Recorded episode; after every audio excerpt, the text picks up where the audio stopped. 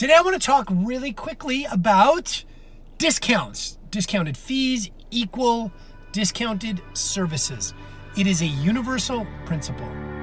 This is Dennis Plintz, and this is the Hustle Podcast for real estate agents. With over 15 years of experience and over a thousand homes sold, this is the place I'm going to share my experiences the good, the bad, and the ugly. Everybody and anybody that wants to push their business to the next level, let's go.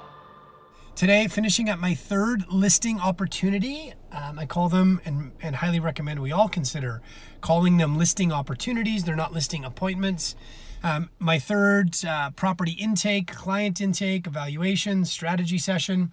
And that causes me to do a lot of things. One, a tremendous amount of research is required to be able to put together pricing recommendations, strategy recommendations, previewing the competition, looking at history, uh, the history of the property, history of sales in the area, actives, comparables, you know, hours of research, then hours of meetings equals the big takeaway today.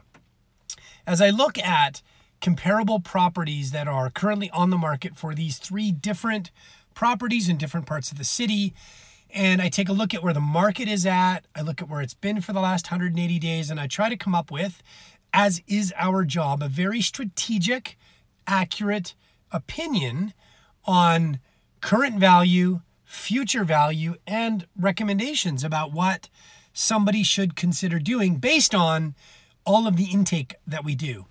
And in doing my research today, it is very obvious today to me that if you are entering into a service agreement that is discounted substantially from others that offer a similar service in the marketplace, you're going to receive a discounted level of service. And ultimately, if it's about real estate, that discounted level of service is a discount in how much you'll receive for your property.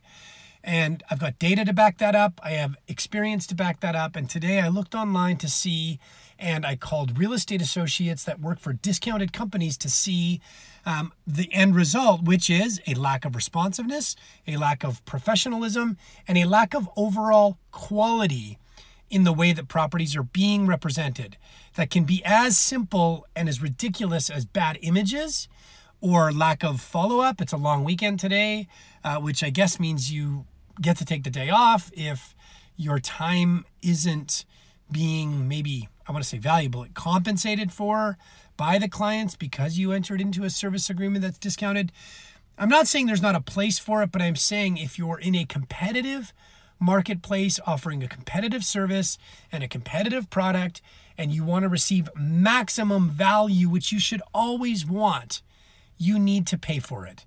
You need to hire a real estate professional, a real estate team that's highly organized, highly professional, and is going to exemplify that in every aspect of what they do for you and for your home.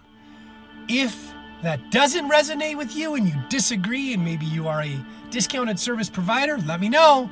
But I can give you the data, I'll back it up by proof, and we'll show you the results. And I'd love to discuss this further.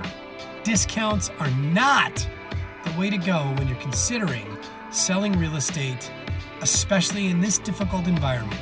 You get what you're paid for. Hope you're having a great day. It's Dennis at. Talk soon.